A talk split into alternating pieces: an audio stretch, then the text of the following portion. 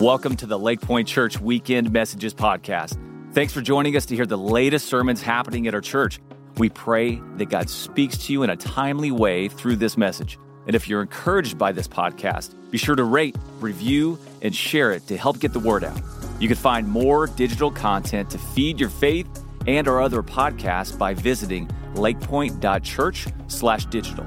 Now, let's tune into the message for today.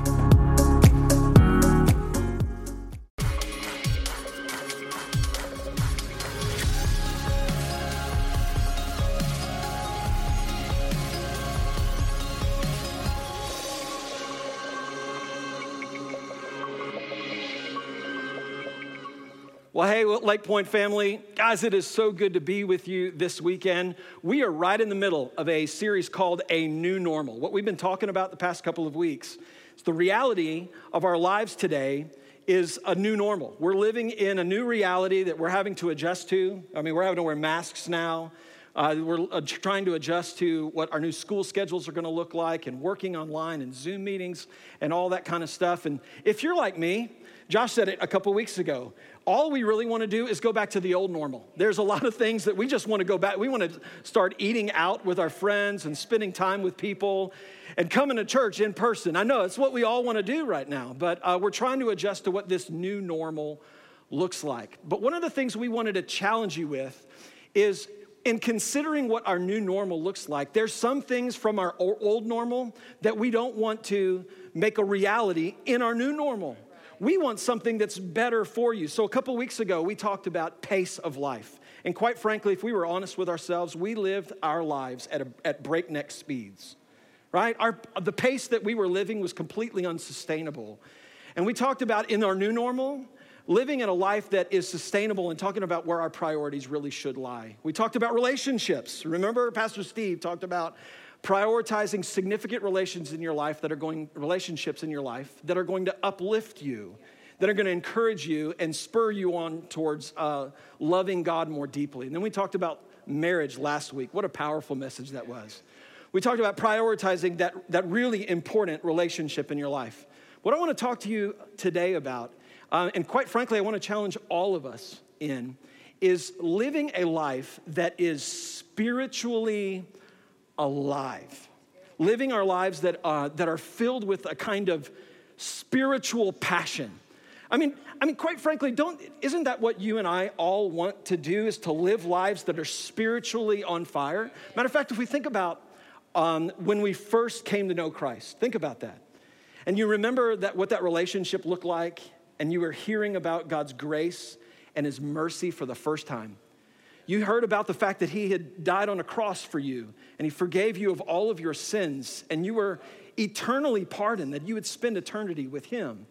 And the kind of passion that that, uh, that put inside of your soul. And you lived with this kind of spiritual excitement, right? Don't you remember that? That matter of fact, uh, there's a passage in Scripture where Paul says that's really the way that we ought to live all of the time. Take a look at Romans chapter 12, verse 11 says this never be lacking in zeal, but keep your spiritual fervor in serving the Lord. That word spiritual fervor, I mean, it's not a word that we use all the time, but that word in the original Greek actually uh, means, you can translate it passion, but it actually means to boil inside of you.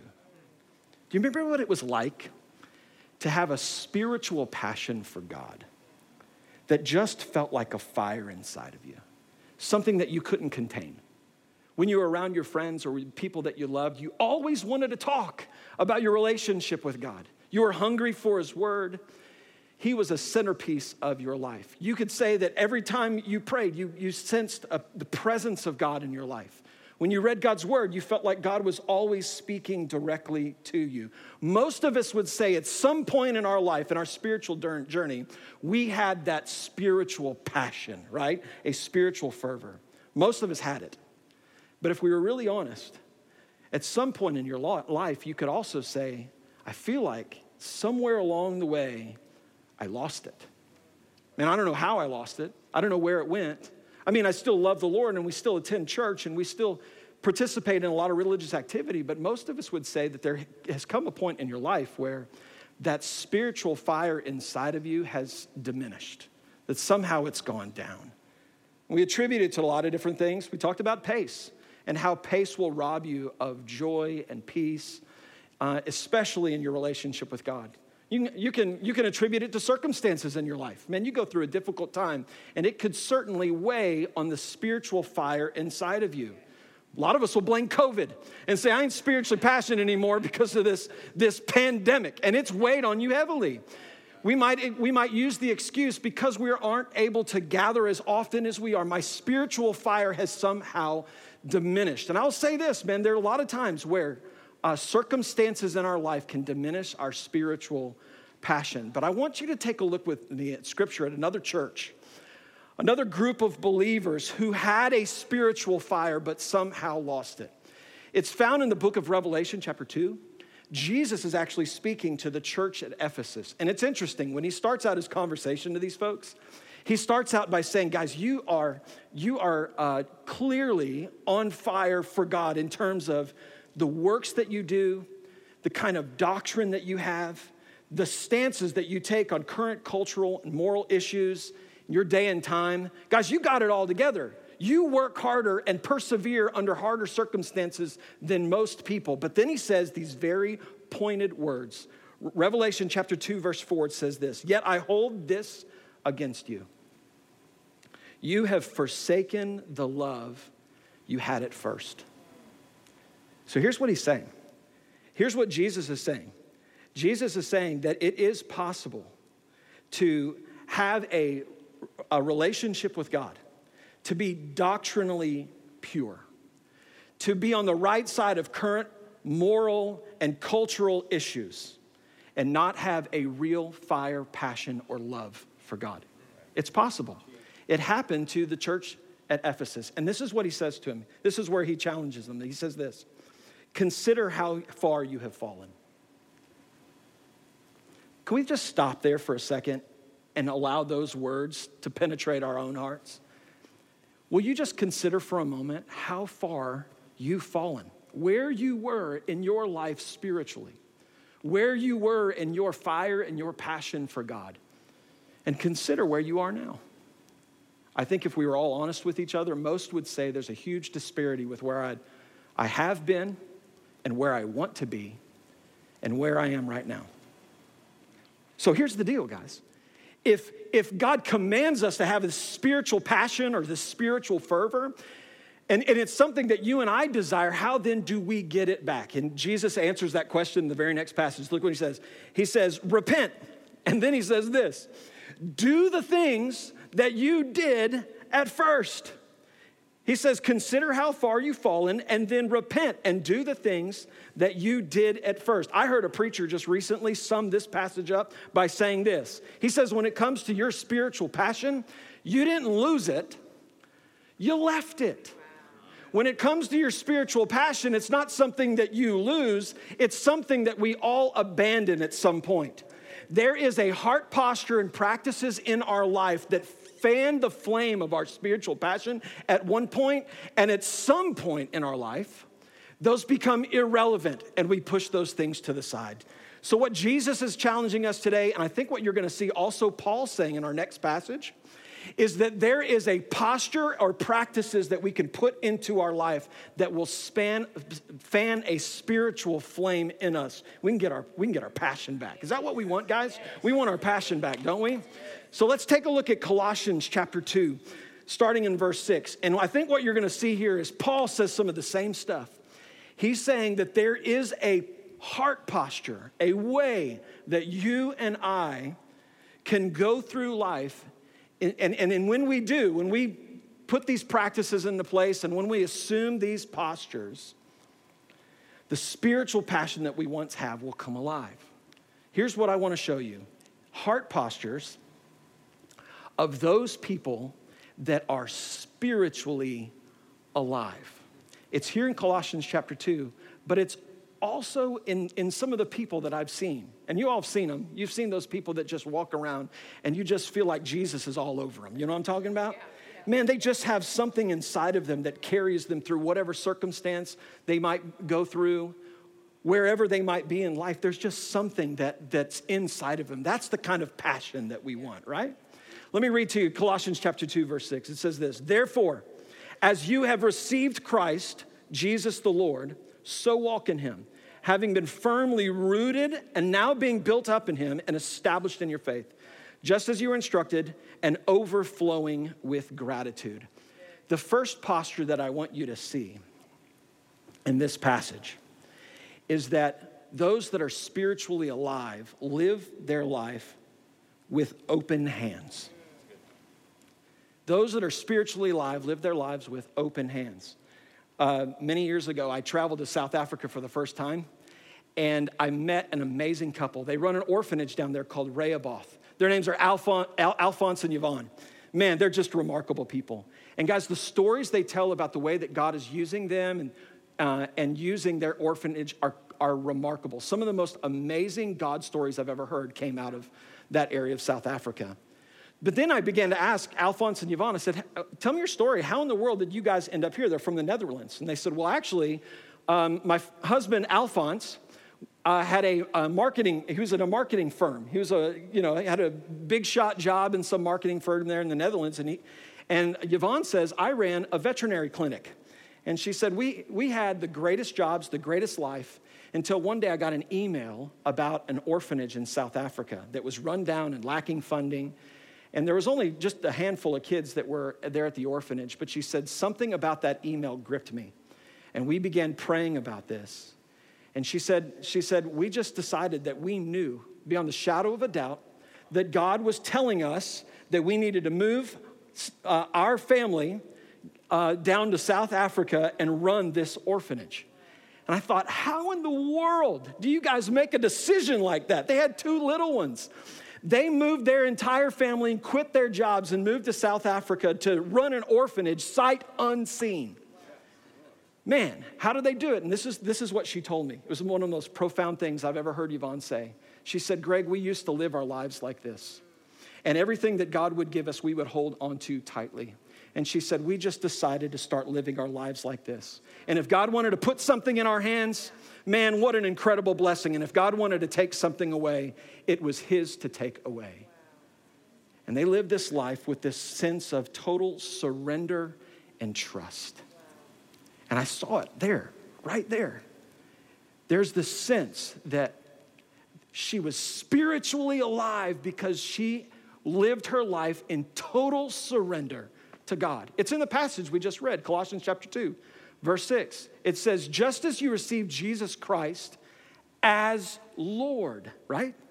When we accept Jesus Christ, we don't just accept him as, as our Savior, the one who has taken away our sins, but also as our Lord, the one who demands control of our life. And matter of fact, when we had a spiritual fire, that's, that's the way that we lived our life, wasn't it? We left, lived our life as if God could have anything and everything He wanted in our life. We used to pray prayers like this Thy will be done in my life. Thy kingdom come, Thy will be done. But at some point along in our, our spiritual journey, we start doing this. Well, Thy kingdom can't come, but my will be done. And we start holding on to the blessings that God has given us as if they were ours to keep. And we move from total surrender and trust in our life to back to total control. And what we're saying today, what this passage is saying, is that if you want to live spiritually alive, you've got to live your life with open hands. This is what it sounds like to live with open hands. Just taken from scripture. Isaiah uh, chapter 26, verse 8 says this Yes, Lord, walking in the ways of your laws, we wait for your, you. For your name and your renown are the de- desires of our hearts. That's what it li- sounds like to live with open hands. Or like Isaiah said, he said, Here am I, Lord, send me. Or Jesus modeled it for us as well. He said, Father, if you're willing, take this cup from me, but what? Not my will, but yours be done. This is what it looks like to live with open hands. Those who are spiritually alive live with open handed, live open handed and they implicitly trust the Lord with everything in their life. You want to live spiritually alive? You want to live a life with spiritual passion? You got to surrender trust to Him every day.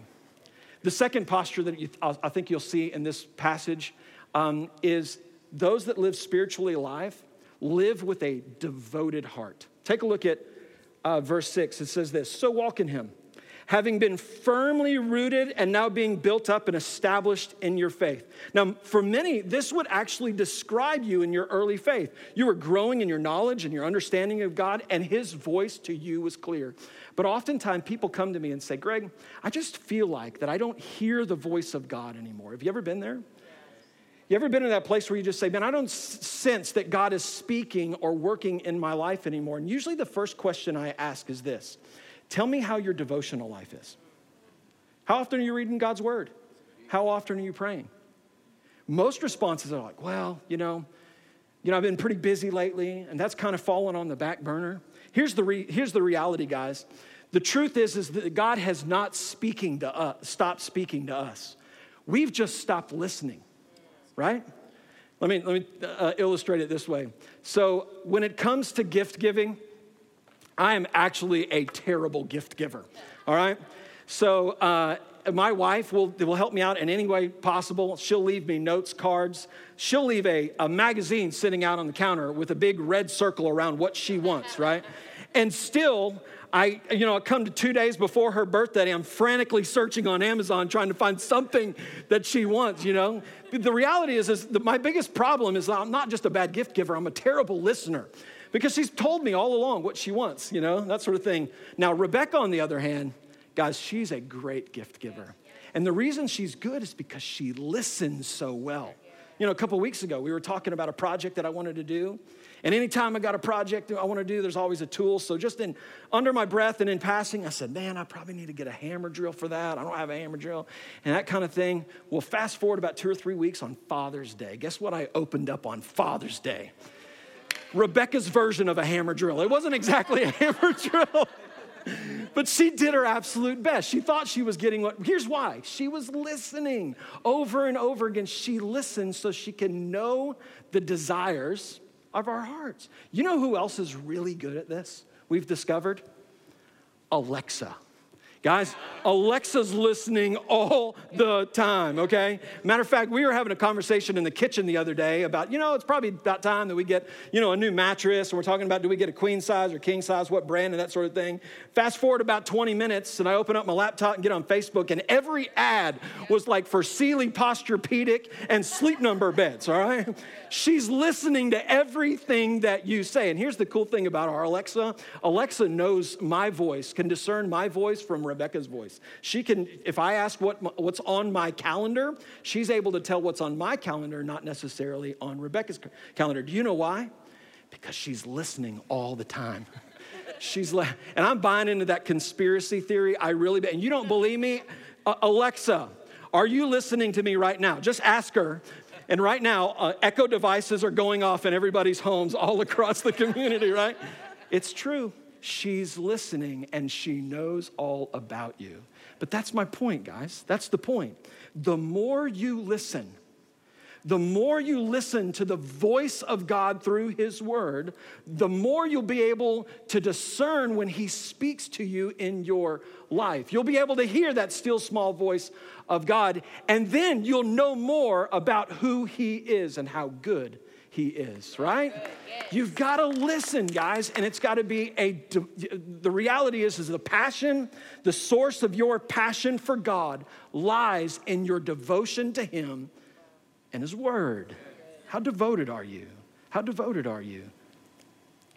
The, the, um, the third heart posture that I wanted to share with you that I've observed from other people and, and I see here in Scripture is those who live spiritually alive have a shoes on kind of faith. Now, let me explain myself, okay? Because recently we went on a little road trip and we took the family, and this happens every time we go on a road trip, all right? We get in the car and we start driving down the road, and a couple hours in, my kids start yelling from the back seat, Hey, we're hungry. We got to go to the bathroom. Parents, we've all been there, right? And we say, Okay, listen, we're going to stop in about 20 minutes we're going to stop and have lunch, okay? And so everybody can get out and get ready and all that kind of stuff. And then usually we come up upon the exit, and I make the exit, and I yell to the back, hey guys, we're getting off the highway. We're, we're, we're making our stop right now. And I pull into the gas station or the restaurant. pull into the parking spot, turn off the car, get out of the car, shut the door, and I turn around and all my kids are still in the car. I'm like, what are you guys doing? They said, oh, we haven't put our shoes on yet. I'm like, you guys have known for like 20 miles that we're stopping, and I'm hungry and have to use the restroom now, and, and now I have to wait on you to get your shoes on. I don't know about you parents, but that is so frustrating. They knew we were gonna stop, and they weren't ready for it. Here's what those who are spiritually alive live like. They got their, the, their, they got their shoes on all the time, and they're ready for whatever God puts in front of them, right? The truth is, is God has told us that he's going to put opportunities of ministry and love and compassion, opportunities to give grace and mercy to people in front of us all the time. And the reality is, is we don't live ready. We don't we let those opportunities go by all of the time because we're not looking for them right we need to have a shoes on kind of faith i think this is what paul was talking about here in colossians chapter 2 verse 6 he says so walk in him right he's saying you we, we've got to live as if jesus is going everywhere with us and wants to work in every aspect of our life and want to impact everyone that we come across. Matter of fact, it reminds me of 2 Timothy chapter 4, verse 2. This is what, this is what that passage says. It says, Preach the word. Be prepared in season and out of season. What does that mean? In season and out of season. In season, we need to preach the gospel to people and we need to live out our faith in front of people when it makes most sense. The oppor- some of those opportunities are clear the opportunities to share love and share our faith and talk about our faith and walk with people through difficult times, some of those times are pretty obvious. They make sense with people that we know and people that we love. And when we come to church and we sit in our life group and we're sitting with our family, those opportunities make a lot of sense. But there are some opportunities that feel a little awkward, don't they? We come across people that we don't know, circumstances that we're unfamiliar with, and we're a little timid in, in order to share our faith and love and compassion with people. But this is exactly what he's challenging us to do right here. There are times where it makes sense, and there are other times where it doesn't make a whole lot of sense. And he's saying you need to be prepared to do it then too. There are people just like that that I that live spiritually alive, that have a shoes on kind of faith. One of those guys is a friend of mine. His name is Jerry. A lot of folks know who Jerry is. And when you meet Jerry, I can just promise you, you're going to know exactly what it means to be filled with spiritual passion. The guy is just alive, and you can't miss it when you're with him. Man, he, he, he, will, he will tell you about Jesus whether you know him or not. He will, he will share his faith with you. He will pray with you. He will extend love and compassion to you in any circumstance and in any place. And we experienced it personally as a family. Many years ago, my daughter was, when she was born, uh, right before we took her out of the hospital, she had a heart condition that, we, that went undetected, and she immediately was, immediately was taken down to uh, the NICU. And she was down in the ICU, and they were hooking her up. And I, could, I got to be honest, one of those scary moments in your life, guys, parents you know what I'm saying? When you're afraid that your child is not going to make it. And we were in one of those moments. And I remember standing in the ICU room uh, over my little girl, Abigail, just praying and, man, scared out of my mind. And Jerry came walking in. Man, and he filled the room with this spiritual passion and life. And he said, Hey, guys, I want to pray with you right now. And he prayed the most beautiful prayer. And I'm, i can tell you that it meant the world that he was there, and it meant the world that he prayed for us. He was prepared in season. It made sense for him to be there. But this is what happened that, that just blew my mind as he was turning around to walk out of the ICU. There was another young lady sitting across. We were sharing a room with another family. And she was sitting alone in her chair watching her little baby. His name was Brandon. And she was just as scared as we were. And Jerry looked over and saw her, didn't know who she was, but just walked over to her and said, Hey, young lady, do you know Jesus? Just like Jerry would. She goes, Yes, sir, I do. She goes, he goes, Good, because I want to pray for you right now, and I want to pray for Brandon. So we made all the doctors and all the nurses come in, and we all gathered around little Brandon and that mom. And we prayed for her. He didn't know her. He didn't know her circumstance. He didn't really know if she even knew Jesus. He just saw a woman who needed the mercy and the compassion of God in that moment. It didn't make sense, but he did it anyway. And God, and guys, I'll tell you, as he left that room, she was in tears. The doctors and nurses were in awe because they saw what it looked like for somebody to live out their faith with a spiritual passion. It was alive. It's what you want, right? We want to live spiritually alive. And in order to do that, you got to have your shoes on, guys. And you got to be ready in any circumstance that might come across your way. Whether it be the clerk that's checking you out at the store, the waiter that you come across, the person that you bump into that you don't know, whatever it may be. There are opportunities that God puts in front of us every day, and we got to be ready for every one of them. The last thing that I think is unique to those who are spiritually alive is they have their eyes on the cross. It's right there in Colossians chapter 2, verse 7. He says this He says, Do this overflowing with gratitude. You can't help it. You can't help it but to live with your eyes on the cross, not to feel a sense of overwhelming joy and gratitude when you understand the implications it has on your life. Matter of fact, Paul goes into it uh, just a few verses down in verse 13. He says this He says, You were dead. You were dead because of your sins and because your sinful nature was not yet cut away. He says this Then God made you alive in Christ. And he forgave all our sins. And he, yeah, that's right. And he canceled the record of the charges against us and he took it away by nailing it to the cross. Guys, when your gaze is fixed upon the cross, you can't help but to live a life filled with gratitude.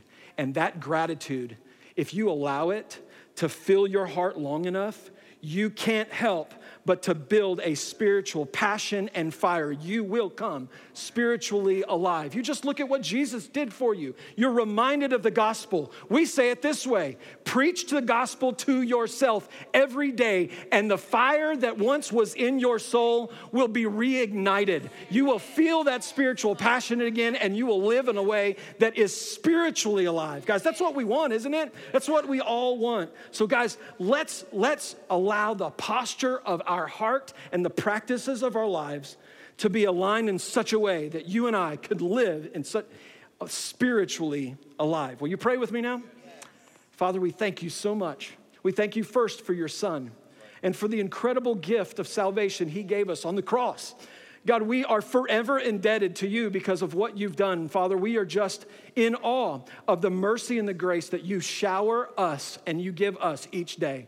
Father, let that be the way that we start our day every day. And may the posture of our heart be one that, that, is, that is fully surrendered and yielded to you, Father. May, may, the, may our schedules reflect our devotion to you in your word, Father. And I pray, God, that you would give us eyes to see opportunities that come across our way every day to tell people about the goodness and the grace of our Lord Jesus Christ. Father, we love you. We pray this in Jesus' name. Amen. Thanks for listening today.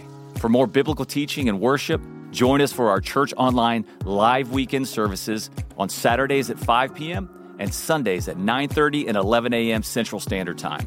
For more information about all the digital ministries of Lakepointe, visit lakepointe.church/digital.